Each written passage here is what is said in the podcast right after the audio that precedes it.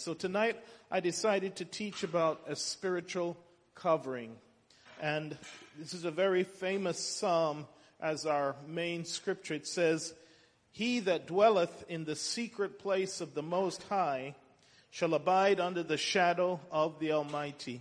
You know, it's important where you set yourself down. It's important where you park your camper. It's important where you decide to call home. It's important where you, you rest up. It says here, He that dwelleth in the secret place of the Most High shall abide under the shadow of the Almighty. I will say of the Lord, He is my refuge and my fortress. My God, in Him will I trust. Surely He shall deliver me, deliver thee from the snare of the fowler and from the noisome pestilence. He shall cover thee with his feathers, and under his wings shalt thou trust. His truth shall be thy shield and buckler. And I taught before that when it's speaking about feathers, it's, it's speaking about a spiritual covering. Of course, we know that we speak about angels' wings, but in all honesty, angels don't need wings to fly. When it's speaking about uh, wings in Isaiah, it's speaking about a covering, a spiritual covering. And as I said, wherever you are tonight, whatever you're going through, you need to be at, a, at the secret place, a place where you can get covered, where you can be protected, where you can be rescued, where you can be delivered. You know, in the Old Testament, when we start out in Genesis, uh, we see something interesting, or at least something that I have I've seen, is how God works. You know, a spirit is not something that you can see when we talk about a spirit, the Bible says that no man hath any time has seen God as a pure spirit, but through the Holy Spirit, through the revelation of the Spirit becoming flesh, we can look upon Jesus Christ. And in Genesis chapter 2 verse 7, it speaks about the first covering that was given to us. All of us in here tonight came in with some clothes on, right? A good thing too. Amen. None of us would have wanted to come in here naked. None of us are so, are so proud of our physiques and our bodies that we would want to show it off that much. Amen. I don't have a six pack. Amen. I never had and probably won't. Amen. Uh, but God gave us a covering. Amen. A spiritual covering. It says, and the Lord God formed man of the dust of the ground and breathed into his nostrils the breath of life, which is really the word, and man became a living soul. That means a, a, a, spiritual thing was incorporated into a fleshly body, and the flesh became the covering. So, really, what it's saying is when the spirit, the Logos, activates in the physical, it manifests using breath. That's why in the New Testament, Jesus said to Nicodemus, it says the wind blows where it wants and you can't see it, but you hear the sound of it. He was speaking about being born of the Spirit. He likened it to a to wind, to a breath, to a whoosh. You can't see the wind, but you can see the effects of the wind. That's how God's Spirit moves. It says when the Spirit activates in the physical, it manifests using breath. And that's what we see that it says that God breathed into man and he became a living soul. You ever been running and running and you get winded? And then you catch, they say, your second breath, and you, are able to keep going. That's exactly what I'm speaking about, that God's second breath is what is going to enable us to get through. Right now, many of us may be winded and, you know, about to give up. I remember um, I've gone through cycles of fitness and not being fit. And I remember my very first attempt to, way back in the 80s, I remember I had a friend who was in the military and he said, come on, let's go down to the park. Put on some some military boots, which is the worst thing for running in. But we did that. We went out to this park. And I could not make it the whole way, even once around th- th- this quarter mile track without being almost feeling like I was going to drop. But he kept on pushing me and pushing me. And that's what it's going to take today to make it. You're going to have to be pushed to get that second wind. So when the Spirit moves, when God wants to activate something in the physical, He does it through the Spirit and it, it manifests through the breath, and then the breath becomes the spoken word. Remember, every time God created something, what did he say? Let there be. let there be. He spoke something into, every time he said, let there be, the only answer is, and it was so when God speaks, there is no possible resistance to his words. So if you can get God to speak something into your life, no matter what it is you're battling, no matter what you're going through, the only answer is, and it was so. All we have to do is get God to speak a word into our life. And that's what we're talking about tonight. It says, as the spoken word rhema. So the, the Bible says the Spirit of God moved upon the face of the waters. But when he wanted to do something, that, that movement became a breath, and that breath formed words, and he said, Let there be light. And there was light. And so that first covering that God gave was really the Word of God. The Bible says something really profound and deep. It says, It's the invisible things that are eternal. The things you can't see are the things that are truly eternal. Now that makes no sense, but it's things like love, right? It's the invisible thing. So the moment you buy something like a car or a house, what happens to it? It starts to depreciate. The moment you drive it off the lot, you've already lost $2,000. If the things that you can see are the things that are going to decay and fade away, it's the invisible things God's love, God's word, the Bible says that is truly eternal. So we're going to look at that. So the word became flesh. And when, when that flesh manifests, it becomes a son of God. When it's covered by the Spirit, it becomes a son of God. And I want to illustrate that with some, um, a parable that you all know very well in the New Testament. And that's the story of the prodigal son. And it's not so much all that he did, because we know the story. He went out and he took all the father's blessings and all the father's riches and he had himself a good time until the money ran out. And you know the money will uh, run out. The good looks will run out. You know, I was paging through uh, YouTube and it put up these, these, uh, I don't know what they call them. And it, sh- it was going through all of these actresses and what they look like now and what they look like in their 20s. And it was quite surprising, and it brought home to me the fact that what's on the outside is not eternal. We're all going to age. We're all going to, uh, in the end, turn back to dust. It's the, it's the invisible things that you can't see that are eternal. Now, we know that the prodigal son, he made a mess of his life. He, he went out and he wasted all the, the father's money. He partied until the money ran out. When the money runs out, you know what else runs out? The, the friends. All the people say, hey, come on over here. When they know you don't have nothing, they won't be so quick to invite you. As long as you got something, come on over here. But the time came when everything came to an end for him. And there was a famine in that land. And you know the story. In Luke 15, 17, he ended up working as a pig farmer, which for a Jew was a terrible thing. Because to them a pig was, or a swine was an unclean animal. So the worst thing you could end up doing was living among pigs. In fact, he got so bad he was eating what the pigs ate. And finally in Luke 15, 17, he says, when he came to himself, he said, how many hired servants of my father's have bread enough and to spare, and I perish with hunger. Now, I don't want you to lose track of what I'm talking about spiritual coverings. He came to himself and he said, You know what? I better, if I went back to father's house, even if he just made me a servant, I'd be doing better than how I'm living now. Sometimes we have to come to the, as they say, the end of our rope before we actually give it up to God. Verse 18 says, I will arise and go to my father, and I will say unto him, Father, I've sinned against heaven and before thee, and I'm no more worthy to be called thy son. Make me as one of thy hired servants. Now, I want to make this point. He had come from the pigsty. He had been living that way for some months, so you can imagine what he looked like. Filthy, raggedy, torn up. Maybe he had sores. Maybe he looked totally unrecognizable. Nevertheless, the Father was there looking for him, every day looking for him. And the Father did not say, well, you know, you're going to have to have a, a wash. You're going to have to get cleaned up. You're a mess. You stink.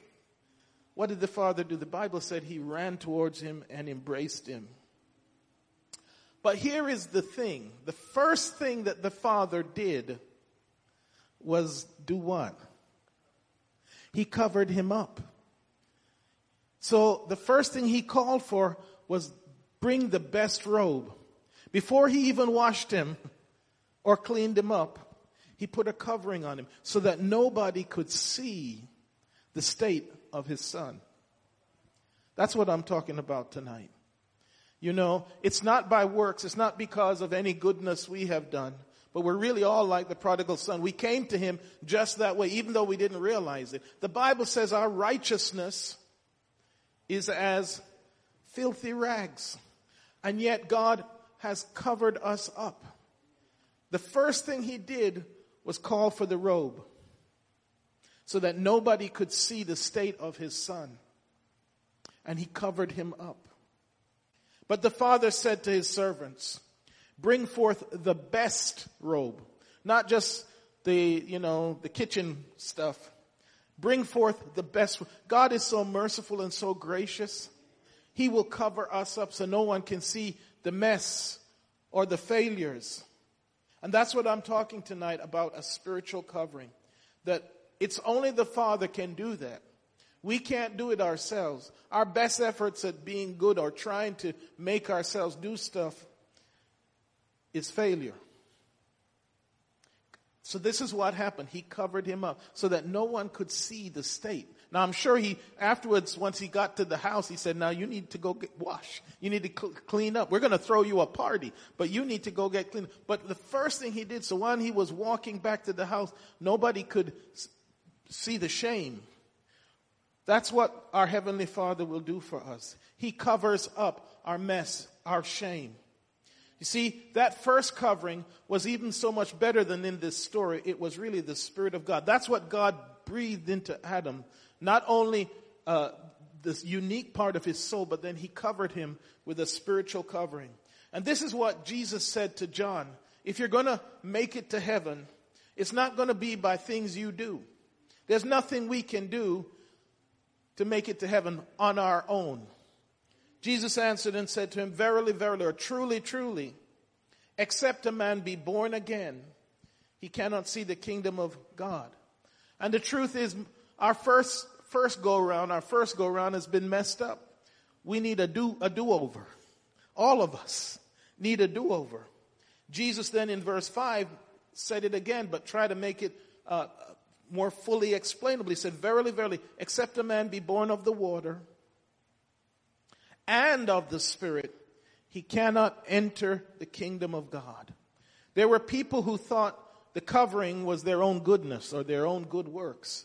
The rich young ruler came to Jesus and said, I want to be your disciple. Look at all the stuff I've done. Jesus asked him, have you, have you kept the law? He says, yeah, I've done everything. He thought he could get in based upon stuff he had done, but it does not work that way. It took the Father to cover the Son. It took God's Spirit to cover us. In the Old Testament, we see that modeled even in the building of the tabernacle and of the temple.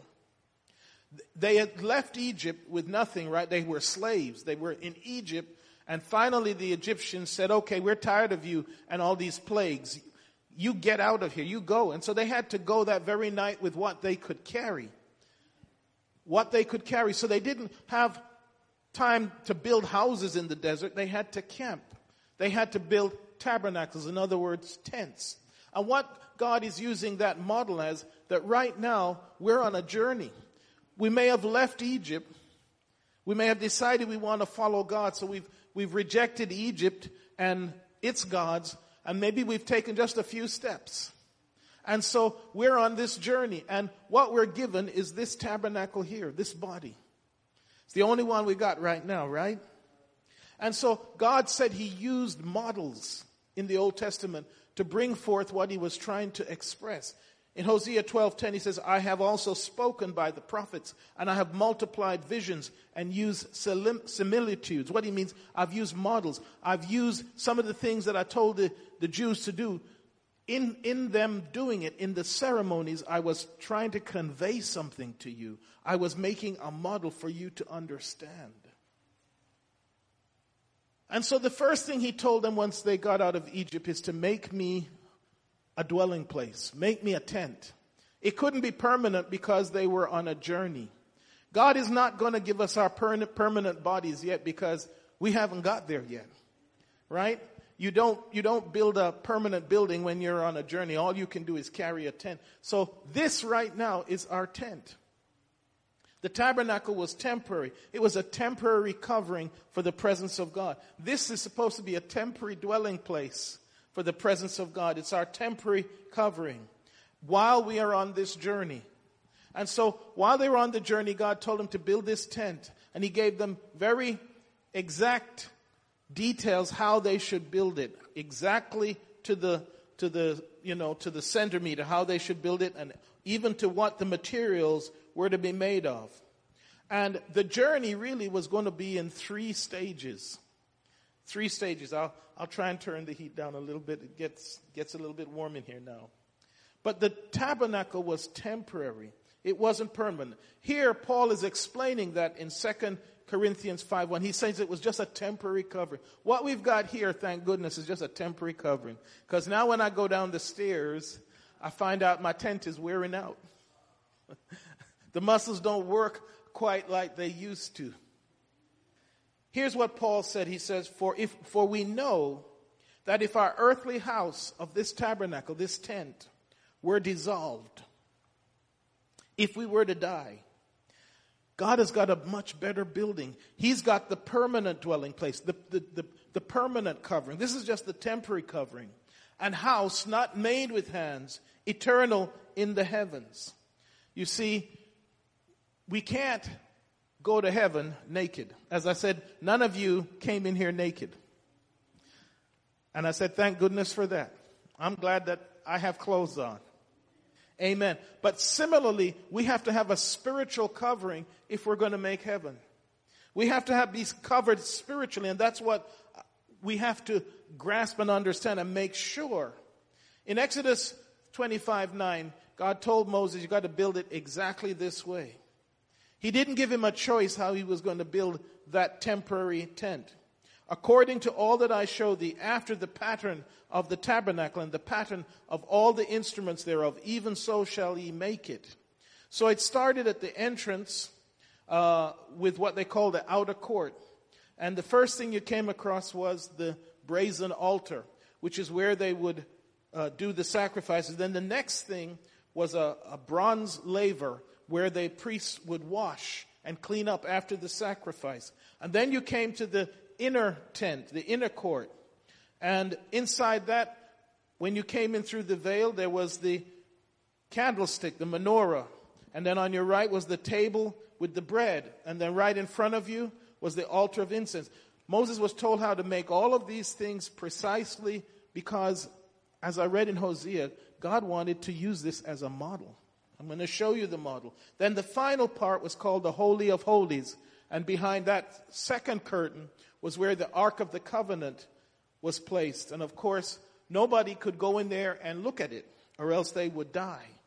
Because no one had the proper covering to go behind there. Once a year, the high priest was allowed to go behind there if he had the covering. He would sacrifice a kid of a goat and he would take the blood and some incense from off of the golden altar and he would pour it on a, on a shovel with all the coals and the steam coming off of that provided a covering so that he could go behind the veil and look through the steam at the Ark of the Covenant, at the very presence of God. But if he was not accepted, he would die right there as soon as he went behind there. So they had to have a rope around him, and he had some bells on his garment. As long as the bells was ringing, they knew he was still alive. So you don't dare go behind that and not make sure that you were right with God. because you know you weren't coming out, at least not walking out. Someone would have to pull you. Now, this tabernacle, in fact, God chose it to model our own bodies. That's what this tabernacle is trying to show. This covering, this temporary covering. And so the outer part is the body. The outer court represents the body. The holy place, where the three things were, represents our soul. And the last place, the Holy of Holies, represents our spirit. And that's why he told him to model it as a tent, because this is just a temporary covering. This was not a permanent place for God to dwell. It was just temporary. That's why I kind of lost my fear a little bit of death when I realized that it was always God's intent. It's appointed for man once to die, and then comes the judgment. See, God had prepared something permanent, much better than this thing. This thing was temporary. It was just a temporary recovery. We need it right now.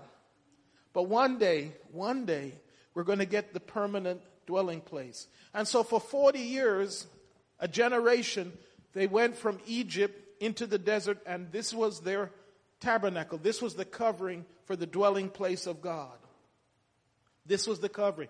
But finally, after 40 years, and they crossed over into Canaan, into the promised land, after a few years of being there, David decided, you know what? It's terrible that I live in a palace and God's place is just a tent. I want to build a permanent covering for the Ark of the Covenant. But God told him, No, David, you can't do that. You, you killed too many people. You've been a man of war. You, you've been a warrior and you've shed too much blood. But I'll let your son build it. And so David, all during his life, he collected all the parts for the tabernacle. He made sure all the wood and the gold and everything was prepared. So that when he died, Solomon came and was able to build the tabernacle, I mean, the, the temple, the permanent dwelling place, in seven years, which normally it would have taken many, many more years to build such a magnificent, magnificent building. But the difference between the tabernacle and the temple was just orders of magnitude. The temple was so beautiful. It was lined with gold. Try and understand that what I'm trying to tell you is that God has got a temple for us. In John chapter 14, he said what? Let not your heart be troubled. You believe in God, believe also in me. In my Father's house are many mansions. If it were not true, I would have told you so. But I'm going away to prepare a place for you, that where I am, there you may be also. So God has got a new place, a new covering. This is just the temporary tabernacle. But while we have it, the Bible says we have to present it as a living sacrifice. So right now we're in this temporary tent. And that's why it seems so difficult sometimes. Because a tent is not really that secure. The wind can come through sometimes and you can feel it. It's not maybe as warm as a, as a permanent dwelling. In Acts 15, 16, when they had the first council, uh, James got up and he quoted this. He says, After this I will return and will build again the tabernacle of David, which is fallen down, and I will build again the ruins thereof, and I will set it up. We are just now in a temporary tabernacle.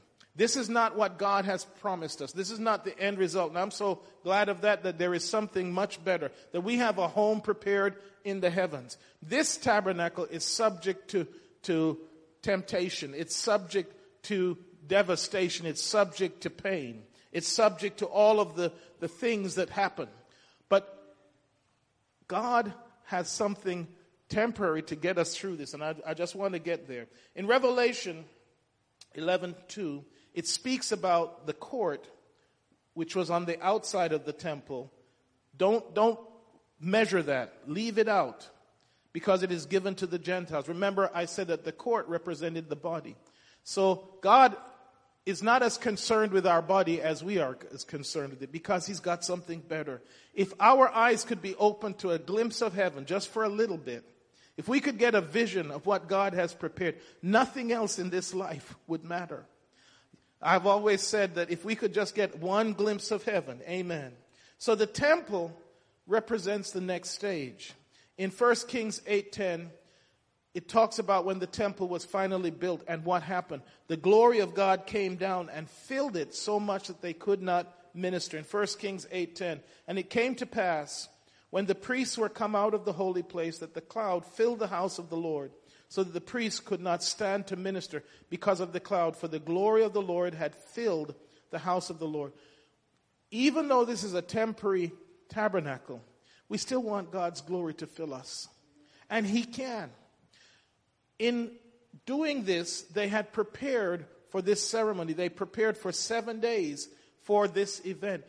What I'm trying to say, coming up in January, we will be dedicating a whole month to sanctification, to getting closer to God, to fasting, to praying, as we do every year, so that this temple will be ready for the glory of God to fill it.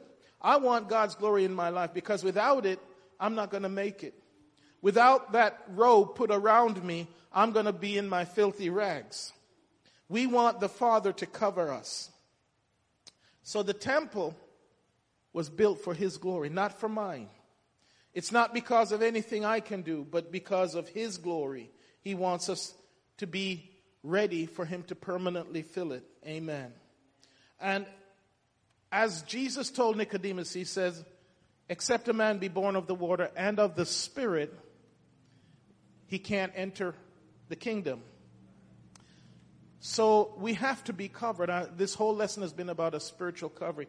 In Revelation 21 27, it says, And there shall in no wise enter into it anything that defileth, neither whatsoever worketh abomination or maketh a lie, but they which are written in the Lamb's book of life. In the book of Revelation, in the first three chapters, chapters 2 and 3, we see Jesus and he sends a message to the churches. And the last one he sends a message to is called the Church of Laodicea. And that word means to please the people. To please the people. I'll get back to that. In Revelation 3:17 it says, "Because thou sayest I am rich and increased with goods and have need of nothing, and knowest not thou that thou art wretched and miserable and poor and blind and naked." Sometimes we don't even realize the state we're in.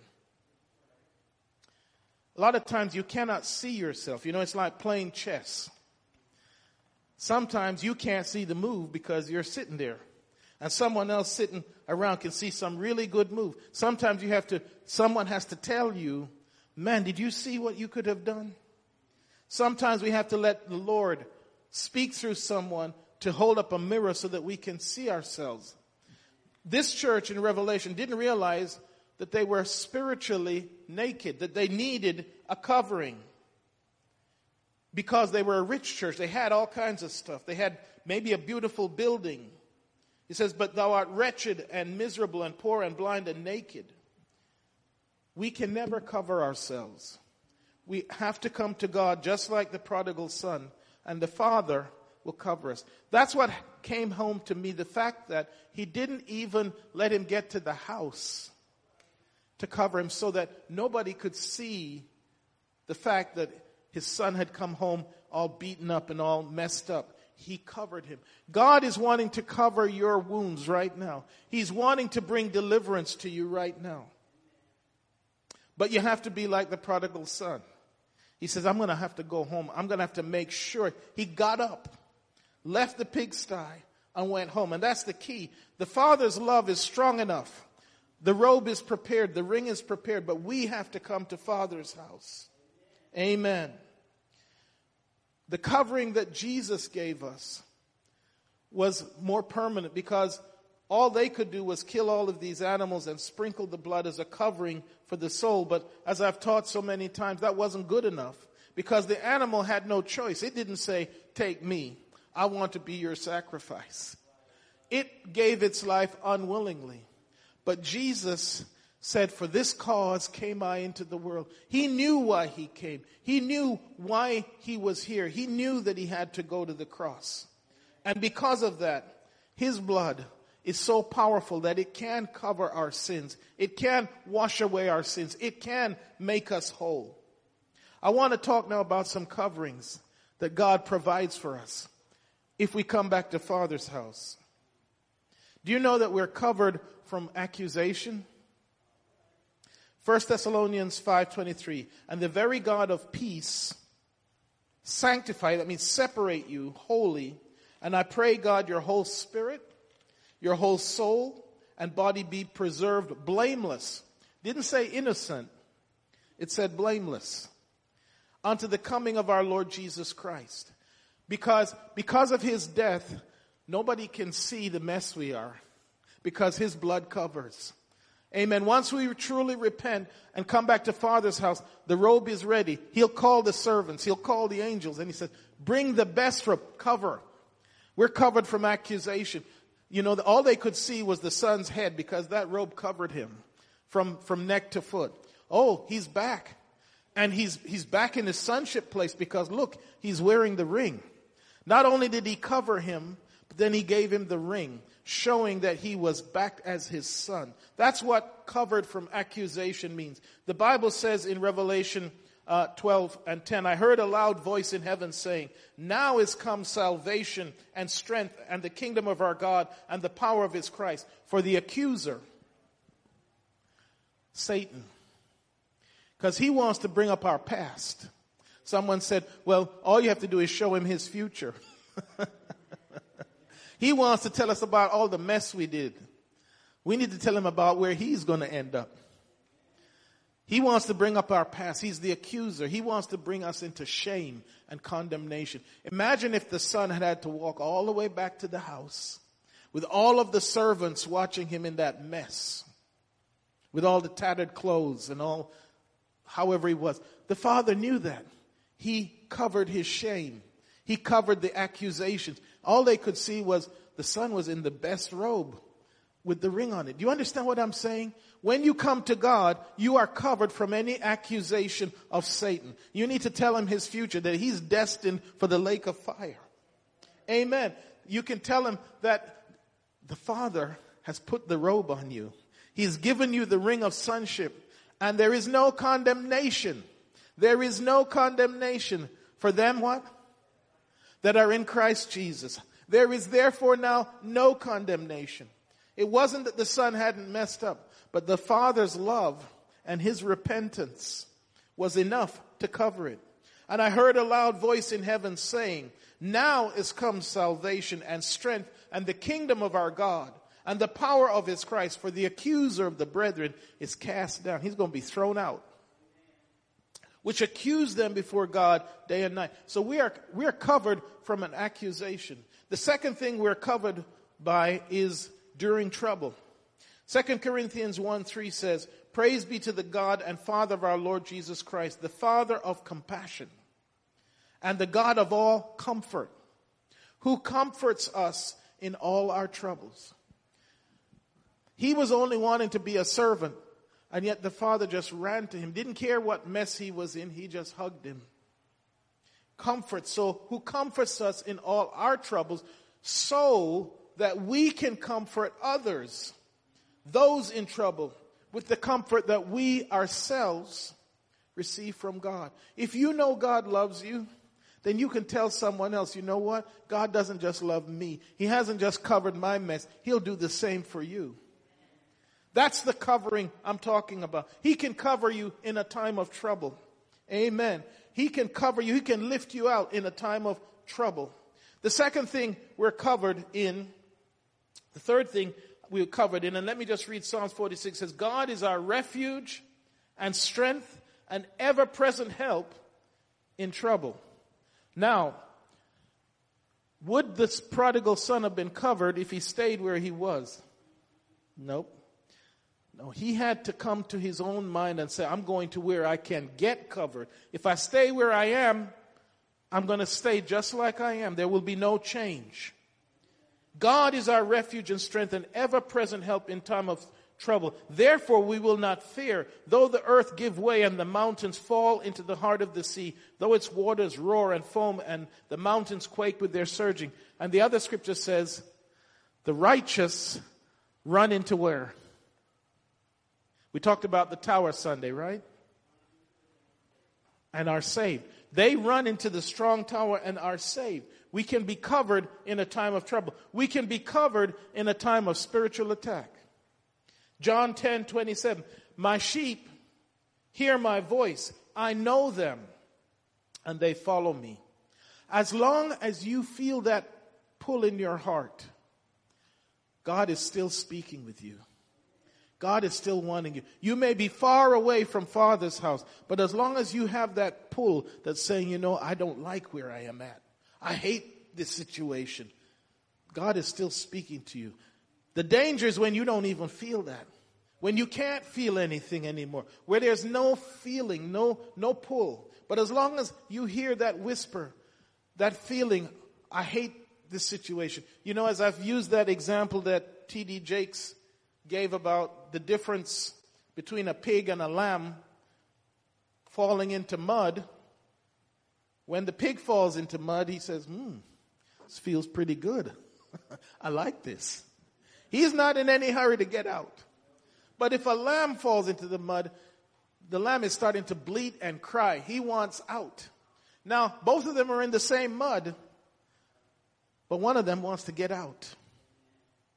God wants us to be like the lamb, and He's looking for us to cover us up. Amen. So we are covered from spiritual attack. My Father, which gave them to me, is greater than all, and no man, let's say no man, no man is able to pluck them out of my Father's hand. It doesn't matter how far you go. If, if that, if that call, if that voice is still speaking to you, you can still be saved. There is still a way back. You know, it's like the GPS. You can't hurt its feelings. You know that. You can ignore it, and the first thing it will say is what? Recalculating. It's trying to get you another path back. And it'll say, turn left, turn left at the next turnaround. You go past that, it'll say, recalculating. It'll say, all right, turn at the next one. You go past that, it'll keep calculating. God's mercy will keep reaching us. We have to really do a lot to get God to give up on us.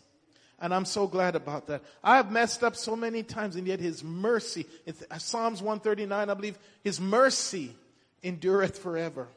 Amen. As long as that, that pull is there to get covered, to come back to Father's house. I give unto them eternal life and they shall never perish. Neither shall any man pluck them out of my hand. My Father which gave them to me is greater than all, and no man is able to pluck them out of my Father's hand. Jesus said, in John 17 to 20, when he was praying, he says, I've lost none of them. I've lost none of them, save for the son of perdition to fulfill the scriptures. Now I'm not, I'm not preaching once save, always save. Scripture does say you have to make your calling and election sure. You have some things that we all have to do to get that covering. But we know where to go, don't we? We know where to turn. We know where to fall on our knees and to call out to Jesus. We know we have to get out of the pigsty. We know where we have to go. So we can be covered from a spiritual attack. That doesn't mean that people can't still hurt us. I said a spiritual attack. Satan will by himself, he can't hurt you. But now when he gets into people, that's when it's dangerous. The Bible says he worked in the children of disobedience. Isaiah 54 verse 17, and you all know this one. No weapon that is formed against thee shall prosper, and every tongue that shall rise against thee in judgment thou shalt condemn. This is the heritage. This is our inheritance of the servant. That's God's promise. And their righteousness is of me, saith the Lord. Now you may say, well, Christians get killed. Christians get tortured. Christians get murdered. This is all true because we're on enemy territory. But if that was the end of it, if this was all there was to life, then you could, you could shake a fist at God and say, God, you're unfair. You're, you're, you're not, you're not, ju- you're not, you're not a judge. You're a, not a, a God of justice because life is unfair. But this is nothing compared to eternity. The Bible says that eye hath not seen nor ear heard what God hath got prepared for them that love him. If God could give us just one glimpse of eternity, of heaven, none of this stuff would mean anything. Jesus told the parable, right, of someone who realized that there was some a pearl of great price that was in this field, and nobody else knew about it. And it was so valuable, so many more times valuable than the field, that he sold everything he had so that he could buy the field. This is what we have to do. We have to make sure and sell everything we have to make sure that we make heaven, that we have the opportunity to be covered. We should also be covered from fear. Psalms 121 says, I lift up my eyes into the mountains. Where does my help come from? My help comes from the Lord, the maker of heaven and earth. He will not let your foot slip. He who watches over you will not slumber. Indeed, he watches over Israel will neither slumber nor sleep. Now, all of that goes for when you're trying to follow him.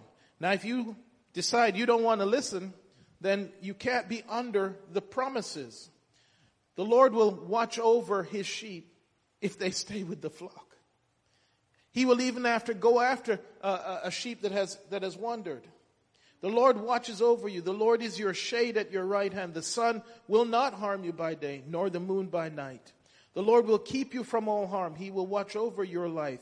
The Lord will watch over your coming and going, both now and forevermore. If the son had stayed at father's house, would he have ever experienced the things he went through? No. No, he was living like top dog. He was the son of the, the landowner. He would never have known anything about having to eat pig food. As long as we, we stay in Father's house, we are covered from fear. We're also covered from weakness. 2 Corinthians 12 9. But he said unto me, My grace is sufficient for you, for my power is made perfect in weakness. Now that doesn't make any sense. What Paul was saying is, I realized that when I'm weak, it gives an opportunity for God to come into my life. If, if everything was ever, always perfect, when would we pray? If, if we just could snap our fingers and everything we wanted, we would have no need. God sometimes allows a weakness into our life so that we realize that we do have a need. Paul said, my, my grace is sufficient. God told him, listen, Paul, I'm allowing you to go through some things. I'm allowing you to experience some whatever it was, some weaknesses, some hardship, so that you remain humble, that you don't get too big headed, that you don't think it's all about you. And Paul finally got this, that he could be covered from weakness. Therefore, I will boast all the more gladly about my weaknesses, so that Christ's power may rest upon me, may cover me. Because it's in our weakness when God delivers us, the struggles that we go through, that's when God's power is revealed. It was Lazarus' death that was the miracle. If God had, if Jesus had come and healed him when he just had pneumonia, nobody would have said anything. Oh, just a coincidence. Everybody can recover from a little cold, but not everybody can come out of the grave after they've been there three days and buried. Sometimes, as I said, God will let our situation go to where Lazarus dies where our situation gets so desperate that only a miracle, only a miracle, that'd be a good title for a message. Only a miracle will work.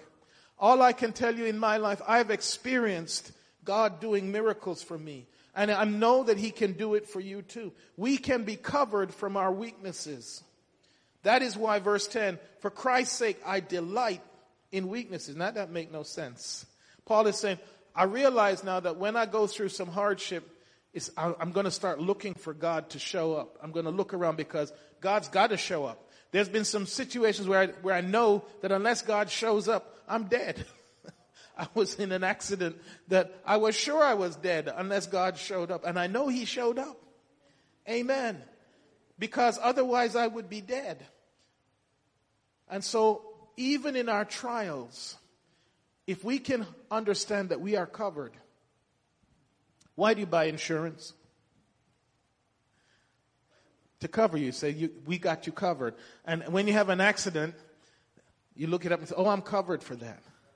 I'm covered. Do you understand that God has the best insurance ever? Because even if you die, you are still covered. As they say, he, he, it's not term life or whole life, it's eternal life. You can't buy that at um, what's it, Geico? What's, what's the, there's no insurance company that can sell the spiritual covering that God gives. Amen. We're covered even from a loss of faith. And I'm, I'm going to be wrapping up. 2 Corinthians 4:16 and this is actually Satan's biggest weapon is when we begin to doubt God. Because we've prayed, because things have gotten so painful or difficult and we begin to lose heart. He says therefore, here's Paul, we do not lose heart, though outwardly. He says even though outwardly I'm wasting away, yet inward, inwardly we're being renewed every day for our light and momentary troubles he describes what he was going through. You know, people were trying to kill him and, and stone him. For our light and momentary troubles are achieving for us an eternal glory. God is looking at what you're suffering. God is writing it down. Don't think that God is not looking at what you're going through or doesn't know the path that you take. But here is the key to getting through. Here is the key to getting through. For our light and momentary troubles are achieving for us an eternal glory that far outweighs them. Verse 18. So instead of looking at our situation, we fix our eyes not on what is seen. Remember what I said? What you see is temporary.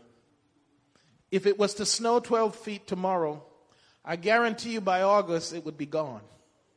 It would look so bad you'd say, man, I can't get out but it's temporary. What is seen, what you're going through is a season, it's temporary, not on what is seen. So here's Paul's way of getting through. He says, I look at not what is seen, but on what is unseen. Things like God's mercy, God's grace, God's love. Since what is seen is temporary, anything you can look at has got a shelf life. It's got an expiration on it. But what is unseen is eternal. God's grace, God's mercy. You can't see it. Just like you can't see a toothache.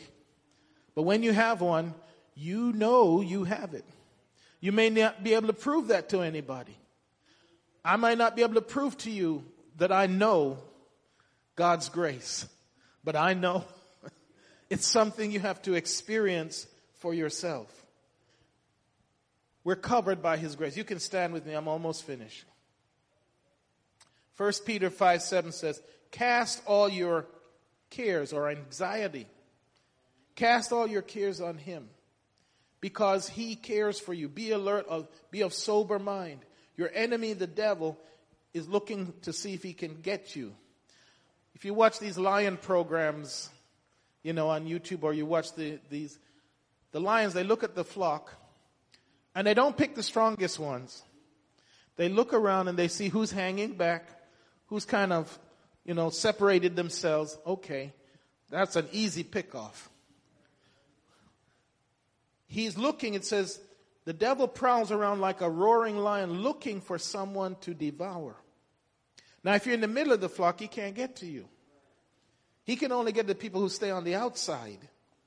Resist him standing firm in the faith because you know that the family of believers throughout the world is undergoing the same kind of stuff. What we're going through is not unique. There's people all over the world that are going through even so much more. So much more. And the God of all grace who called you to his eternal glory in Christ after you, now read this very carefully, after you have suffered a little while, will himself restore you and make you strong and firm and steadfast. Let me read it again. After you have suffered a little while, will himself restore you, make you strong, firm, and steadfast. The truth is about us humans, we only learn by bad experience. We learn the fire is hot by touching it. Finally, we're covered by his love. Beloved, let us love one another, for love is of God, and everyone that loveth is born of God and knoweth God. He that loveth not knoweth not God, for God is love. And that's something that you can't see, but it is something that you can feel. I talked today about spiritual coverings. And we need to have all of those that I've talked about. His grace, His love, covered from fear, covered from accusation, covered from anxiety. And we can have all those things if like the prodigal son, we come back to father. The Bible says the father met him a ways off. So nobody at the house could see the state he was in. Then he called for the covering. So he covered his shame so he could come back to the house and nobody could really see. Isn't that amazing? That was the father's love. He could have humiliated him and say, okay, you left like a man, now you come back like a man. But he was so loving of his son that he didn't even want him to be ashamed. He called for the robe before he even cleaned up so that nobody could see. I want you to think about that, how merciful and gracious God is. That he will not let you go. He's going to pursue you all the way till you till you tell him you, you're done, until you don't feel anything. But let's not get to that stage. Let's come running to the mercy seat. Amen. Hallelujah. Let's take that spiritual covering today and accept what God has for us. Hallelujah. Let's bow our hearts. Father, we thank you tonight for your word. Lord, help it, oh God, to find good soil. Let us be encouraged to know, Lord God, that you cover our shame. You cover our messes, Lord God. Lord, if we truly repent, if we come to you, Lord Jesus, oh God, you're willing to give us a covering of love, of grace, of faith, hallelujah, of defense. Lord, help us, oh God. Give us the strength, Lord Jesus, to believe your word, to stand firm, Lord God, even in our weaknesses, even in our faults, Lord God. We call to you tonight, Lord God, for your Even as we go, let your promise rest and remain upon us. Hallelujah. Give us the strength and the grace, Lord God, to endure as a good soldier. We thank you right now, Jesus, for your blessings, and we give you the praise and the honor in Jesus' name. Hallelujah. Let's give God a praise offering tonight. Amen.